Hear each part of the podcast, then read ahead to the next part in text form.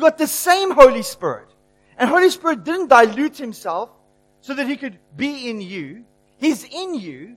And to the degree that you are willing to remove the insulation and allow him to move through you, to that degree will his power manifest and shine through you. Do you know what your number one obstacle is? Who would like to know? Only five of you. Okay, meet me afterwards. I'll tell you. Now, what you, what the number one obstacle is this thing here. The way you think is robbing you. The way you think is stealing your lunch and popping the bag. As one of my favorite preachers say. So I'm trying to help you this morning to refocus something about the resurrection so that you will see it in a brand new light. Who's ready for that? Amen. All right. So here's the deal. Whenever I think about the resurrection, I can't help but think about the crucifixion because the two events kind of precede one another. And growing up, I constantly had exposure to the crucifixion. And I was actually sharing with Steve the other day how just about every time I gave my life to the Lord all over again. How many of you have ever felt like that? Oh, I'm not alone. Thank you, Jesus. Hallelujah.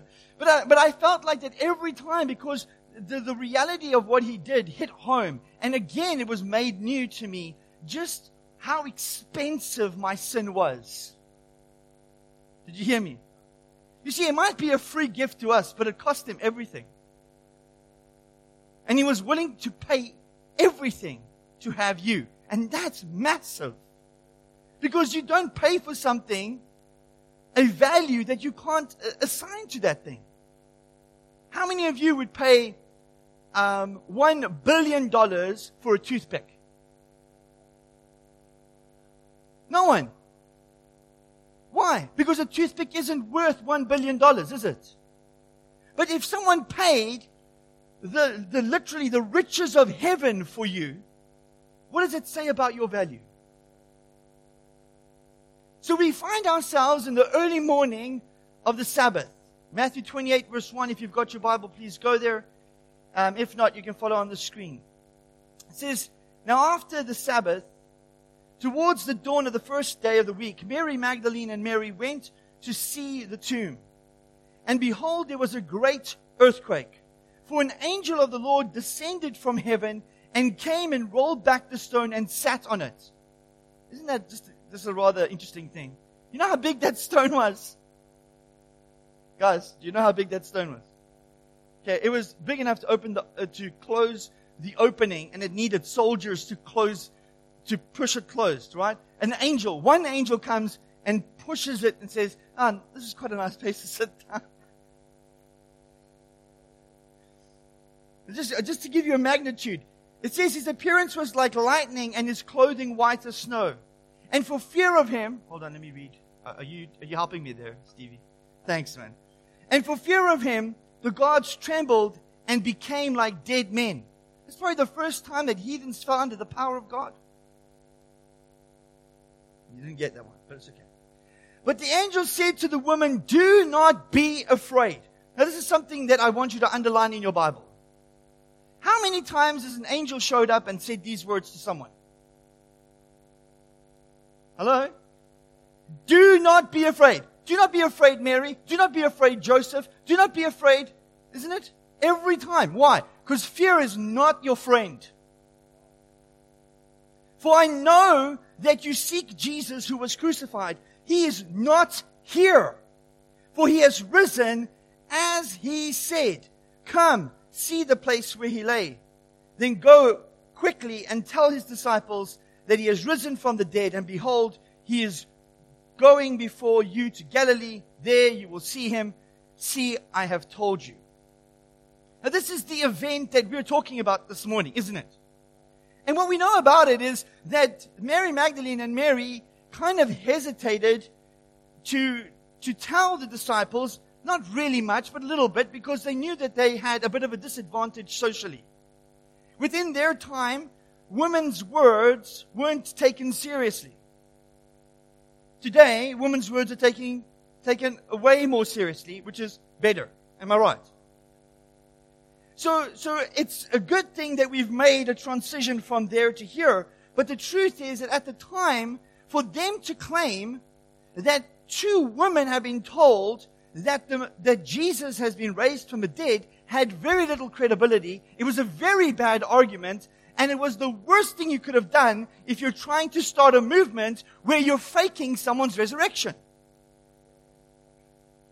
It is literally the antithesis to, to what you should do. You need Barack Obama to say this, that Jesus is raised from the dead. Not two women. Isn't that right? Just, I just pulled someone's name out of my head. Don't worry. So, so, but, but I want you to realize this, that, the, that there was no credibility in them saying it, and that is why when they said it to the disciples, the disciples didn't believe them. And so when Jesus shows up in the room, which is a little bit later on, he says to them, why didn't you believe the reports that you heard? And he rebukes them, and literally in the next sentence, he commissions them. So their unbelief didn't get in the way of God's plan. He just helped them get over it. Am I right? All right. So, so watch this. Now, there is a purpose and a reason why Jesus came to the earth. Do you think his purpose and reason was to die on a cross?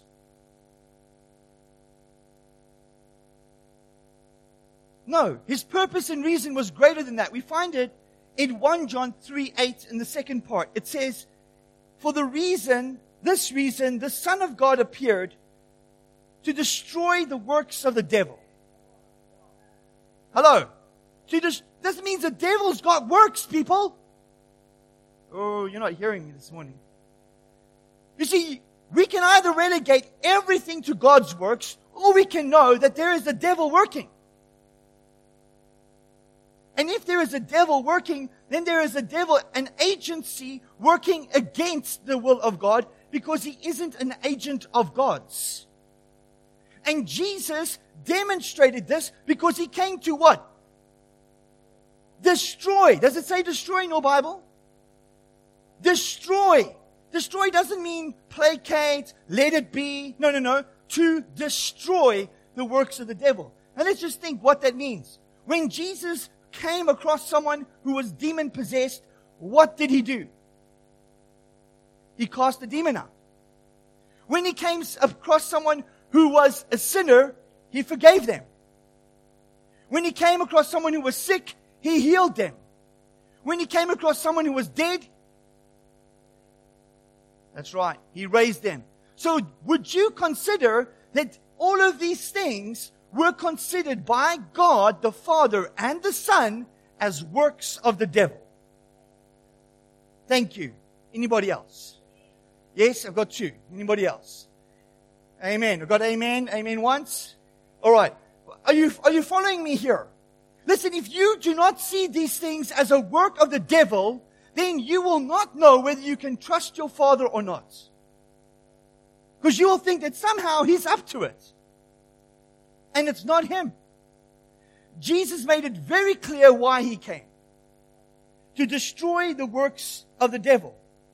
Now there are four things that Jesus achieved in the resurrection that supported every claim he made. Every claim he made. Now, as you know, Jesus made many claims, and if he was unable to back up his claims, we would consider him to be a liar and a con artist a very smart trickster. Am I right? But the reality is, Jesus was able to back up his claims. You see, this is what happened.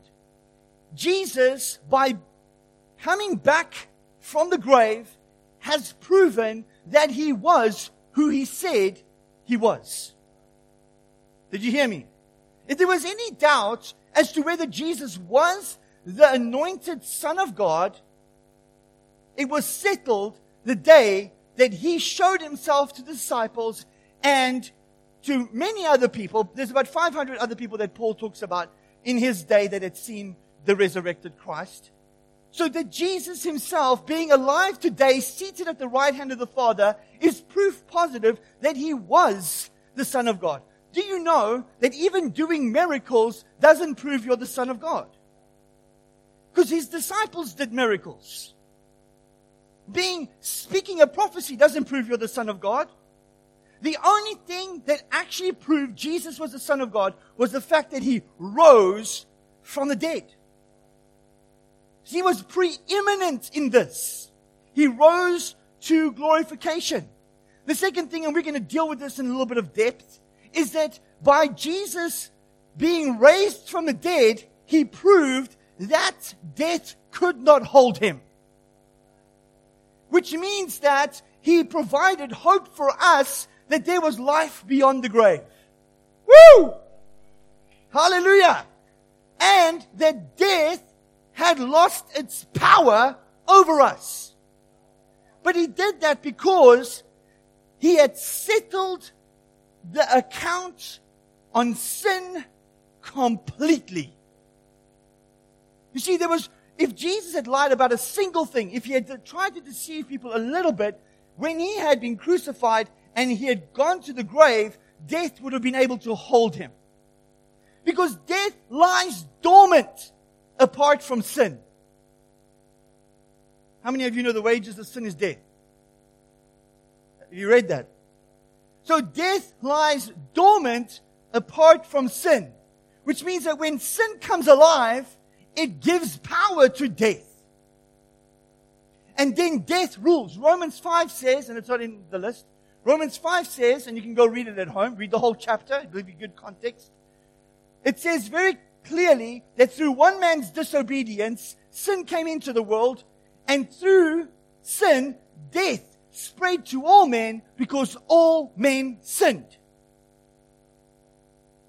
That is how death was given power. It was given power through Adam's initial disobedience, and as sin and disobedience spread, death had legal right to attack mankind. Death had no power apart from that. Remember, in Genesis 1, God says, when you eat of this tree, you will surely what? And these three of you know the answer. I suggest the rest of you should read the beginning of the Bible. Alright, so, so he says clearly, right? That's what you should do. Now, just follow me on this because understand that at the end of the day, Jesus destroyed death by taking away its power, okay, which was sin. And we know that death at the end will be finally destroyed when Jesus returns, but it has no power anymore. Does it make sense? All right. Hope you're tracking with me so far. So some of the claims Jesus made. Matthew 16. How do I get, oh. Matthew 16, 21. From that time, Jesus began to show his disciples that he must go to Jerusalem and suffer many things from the elders and chief priests and scribes and be killed, and on the third day be raised. So now Jesus tells his disciples this has to happen, but it's like it just doesn't even hit home. Because when the event goes down, how many of you know it was like the most unexpected thing for them? They were running all over the place. They didn't know what was going on. They, they thought Jesus was talking in some kind of metaphor, maybe, but he was telling them exactly what was going to happen. In John 10 17, it says, For this reason the Father loves me, because I laid down my life that I may take it up again. So do you think Jesus knew that what he was going to do? No one takes it from me. But I lay it down on my own accord. I have authority to lay it down and authority to take it up again. This charge I have received from my Father. Wow. Then he says, For as the Father raises the dead, does the Father raise the dead? And gives them life. So also the Son gives life to whom he wills. For the Father judges no one, but has given all judgment to the Son, that all may honor the Son just as they honor the Father. Whoever does not honor the Son does not honor the Father who sent him. Now listen, he makes this statement, and it can make some people think, okay, well, here we go. We just got a new judge now. But watch what Jesus says in verse 24. He says, Truly, truly, I say to you, whoever hears my word and believes him who sent me has eternal life. Notice he doesn't say will have, he says has. How many of you have believed this? Then you has eternal life. Am I right? Okay, he says he does not come into judgment. Who does not come into judgment? Those who has eternal life. Why? It says here, he doesn't come into judgment, but he has passed from death to life. That means that the minute that you get born again, you transition from death to life. You enter eternity the minute you join the family. Come on. You're an eternal being now. You're living from heaven to earth now. And if you ever looked for a mission and a mandate, let me tell you, there is no greater one than the one that Jesus brought, which, which was to bring heaven to earth. And the only way to do that was through you. Yeah, you can look at me like that, but you're it. God's got no plan B. You're plan A. Come on. now, why can I say this? Well, because there's something that the early church believed, something that, that was in, intrinsically connected to the dealing with sin that aligned us and united us with Christ. How many of you would like to find out about that? Thank, thank you, Jesus. I've got someone in the audience. Okay, so go with me to Romans 6 verse 3. Don't worry, I'm just picking on the other people. okay, Romans 6 verse 3. Do you not know? So he's saying you should know, right? When someone says, don't you know? Then they're saying you should know. Do you not know that all of us who have been baptized into Christ Jesus were baptized into his? That's right. We were buried therefore with him. Were you buried with him? Yes. By baptism into death in order, so there's a reason for this, that just as Christ was raised from the dead by the glory of the Father, we too might walk in a newness of life. Woo! Come on.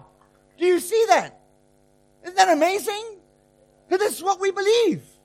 Watch. For if we have been united with Him in a death like His, we shall certainly be united with Him in a resurrection like His. That means that you're all setting yourselves up for a resurrection glory. I mean, come on, man. Like one day, like Paul says, I tell you a secret, okay? Not everyone will fall asleep because some will be changed in the twinkling of an eye when he comes. But all those who fall asleep will first be raised and they will be changed. Into what? Well, we don't know what manner of being will be, but we know it will look like Jesus. Come on, this is glorious, man. This is our, this is our great hope, guys. That's why we don't mourn as others do, because no one dies in Christ. You just fall asleep and you wake up in glory. Oh, come on, man. Death has lost its victory.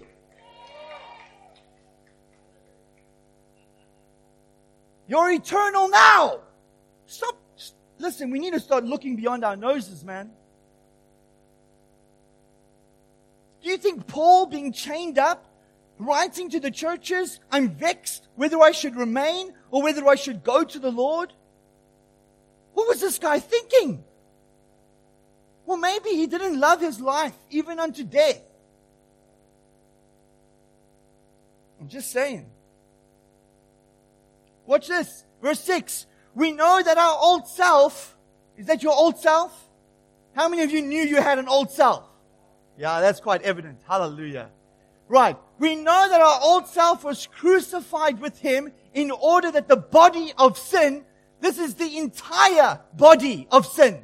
The entire volume of sin. The entire immensity of sin. Past, present, future. All of it. Might be brought to nothing. Listen, nothing. Naught. No. Zip. Bitte. That's Turkish for nothing. Do you understand that? So you walking around pointing out people's faults, that don't help you, that don't help no one. Because it's dealt with.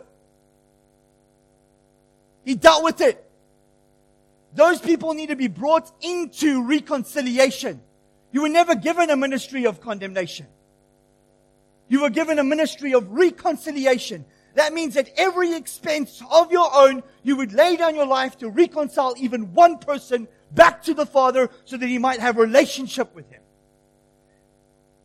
It's only through that does the Holy Spirit bring transformation and change. So that we would what? What was the purpose of all this? So that we would no longer be slaves to sin. Okay, for one who has died has been set free from sin. Now, if we have died with Christ, we believe that we will also live with Him. And we know that Christ being raised from the dead will never die again. And death no longer has dominion over Him. If you are in Him and death has no dominion over Him, then how much dominion does death have over you? Fair enough. Well done. I'm happy you guys followed my logic there. For the death he died, he died to sin once and for all. Did you notice that? You didn't have to go back to Jesus and ask him again to die for your sin, your new sin. He died it for once and for all. But the life he lives, he lives to God. That means that Jesus now lives his life in service to the Father. Which means if you've been united with him in a resurrection like his, and he's in service to the Father, guess in whose service you are? The Father. Isn't that right? That means if you are born again, you have been resurrected into the service of the Father. Now, in order to understand what on earth is going on here, we have to go back to the kind of language Jesus used. When Jesus was on the earth, he spoke about the kingdom of God. He spoke constantly about the kingdom of God. It was the number one thing that he taught. In fact, Jesus never really taught, even though he shared with his disciples some innermost secrets about his death, burial, and resurrection. He didn't teach it as a sermon. He didn't teach it as a way to get saved. He taught about the kingdom.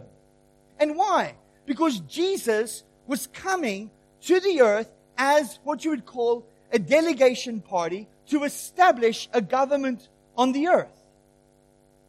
You see, the number one enemy of the ecclesia, the church, is religion. This is not a religious group. This is a government organization.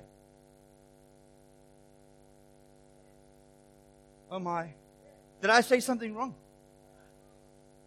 This is not a religious group. You have got governmental power given to you by heaven. Heaven's government supersedes every government. Come on, man. This is what happens. In Matthew 16, Jesus, knowing who he is and what he's achieved, he is speaking to his disciples and he says, Hey, he asked his disciples, Who do you say, uh, who do people say that I am? And uh, some of them say John the Baptist.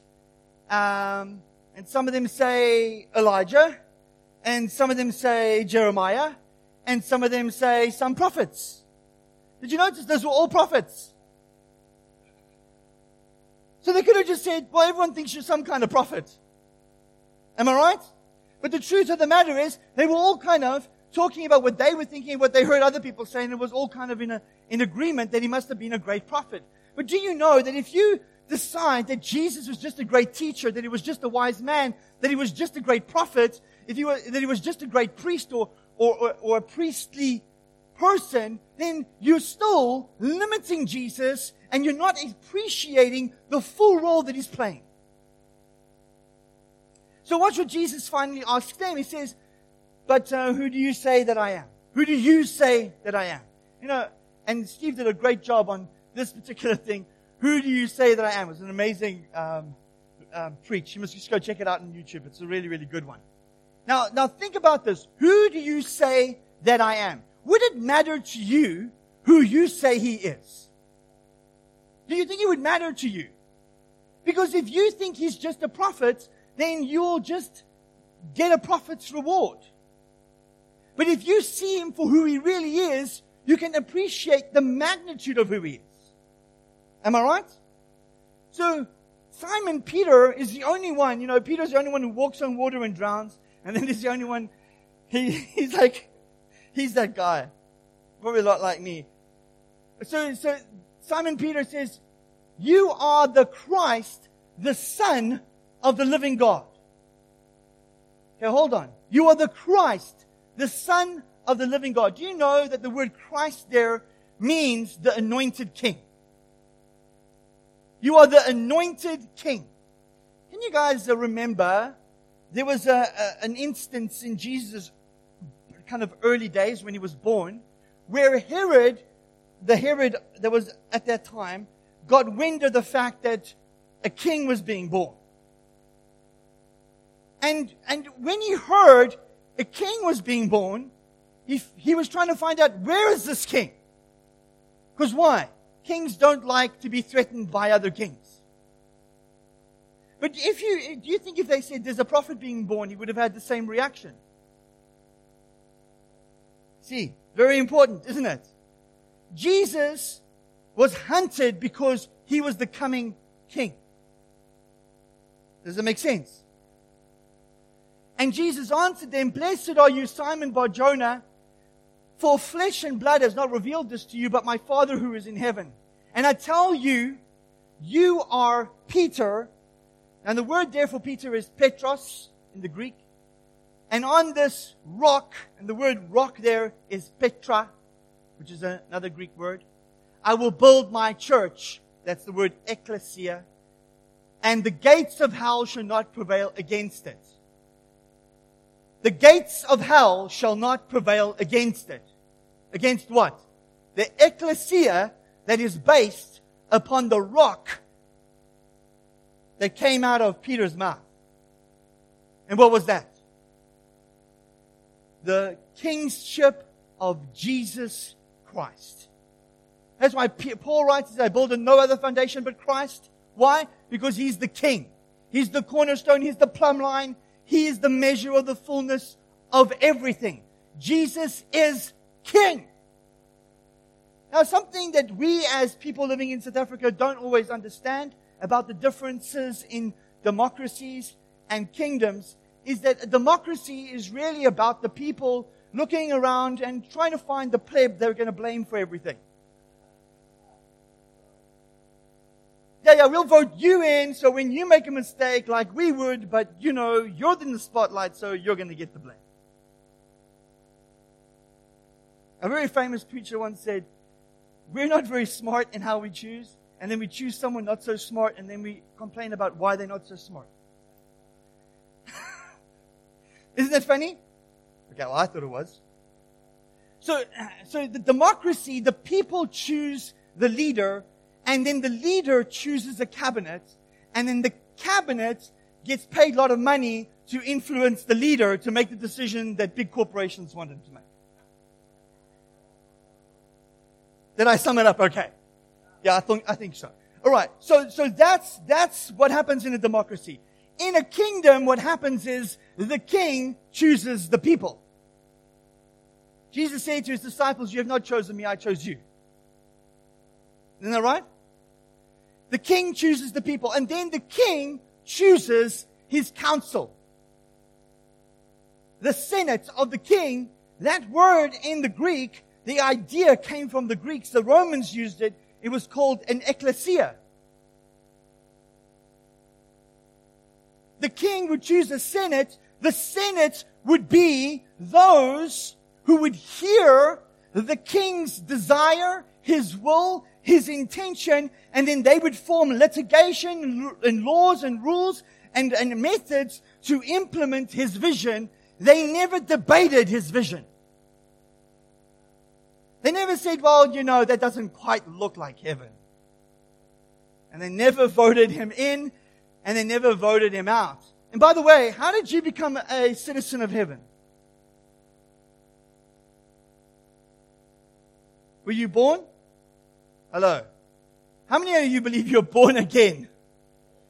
Right, so were you born into the kingdom? So that means you were born a king. No one can vote you out. Oh, hallelujah. Like if you, if you get this, man, it's a whole new dimension. You see, Jesus was never voted in. And no one can vote him out. The kingdom of heaven is a kingdom. Okay? God has established the foundation.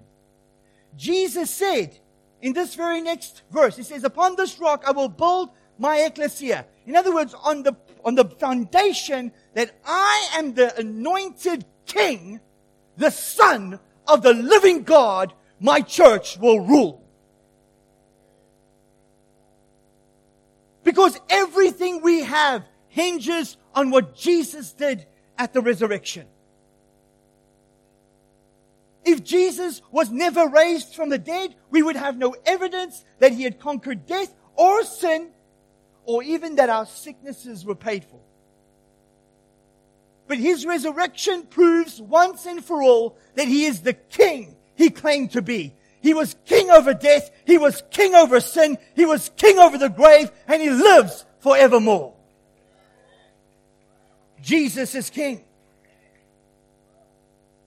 How many of you enjoying yourself this morning? Is that the end? Yes, okay. Right. So Jesus leaves us one command, right? He takes uh, all the law and all the commandments and everything, and he leaves us one command. Is he, is he uh, king? Does he get to tell us what to do? Are you sure? So kings don't get to suggest things. They get to make rules. And Jesus says to his disciples, He says, Now go and love one another as I have loved you. How many of you know that's proven to be pretty tough? Hey? Am I wrong? No, it's pretty tough, right? That's why it's got to be with God's help, people. And Jesus knew this. And this is why Jesus sent the Holy Spirit as the governor of heaven to come and govern your hearts. So that as you surrender to his guidance, the culture of heaven can be instilled in you and you can begin to walk out heaven on the earth. Amen? So, in conclusion, guys, this is what I want to say.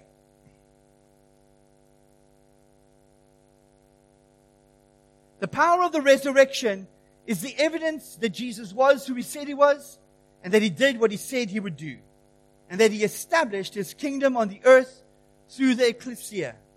But he is the anointed King of kings, and the kings he is kings, king over are you. And the lords that he is lord over are you. And he has positioned you today, right now, as an instrument of change wherever you are. You are the, you are the gate between heaven and earth. Wherever you go, if you will agree with the purposes and the intent and the will of heaven. Now you might have felt that that's not what you've been doing in the last while. You might have felt that you've been so far removed from that and you want to re kind of re-say, you know, I understand, Lord, this is what you've called me to. This is actually what you want me to do. And I want to make a stand today and say, I'm in on that.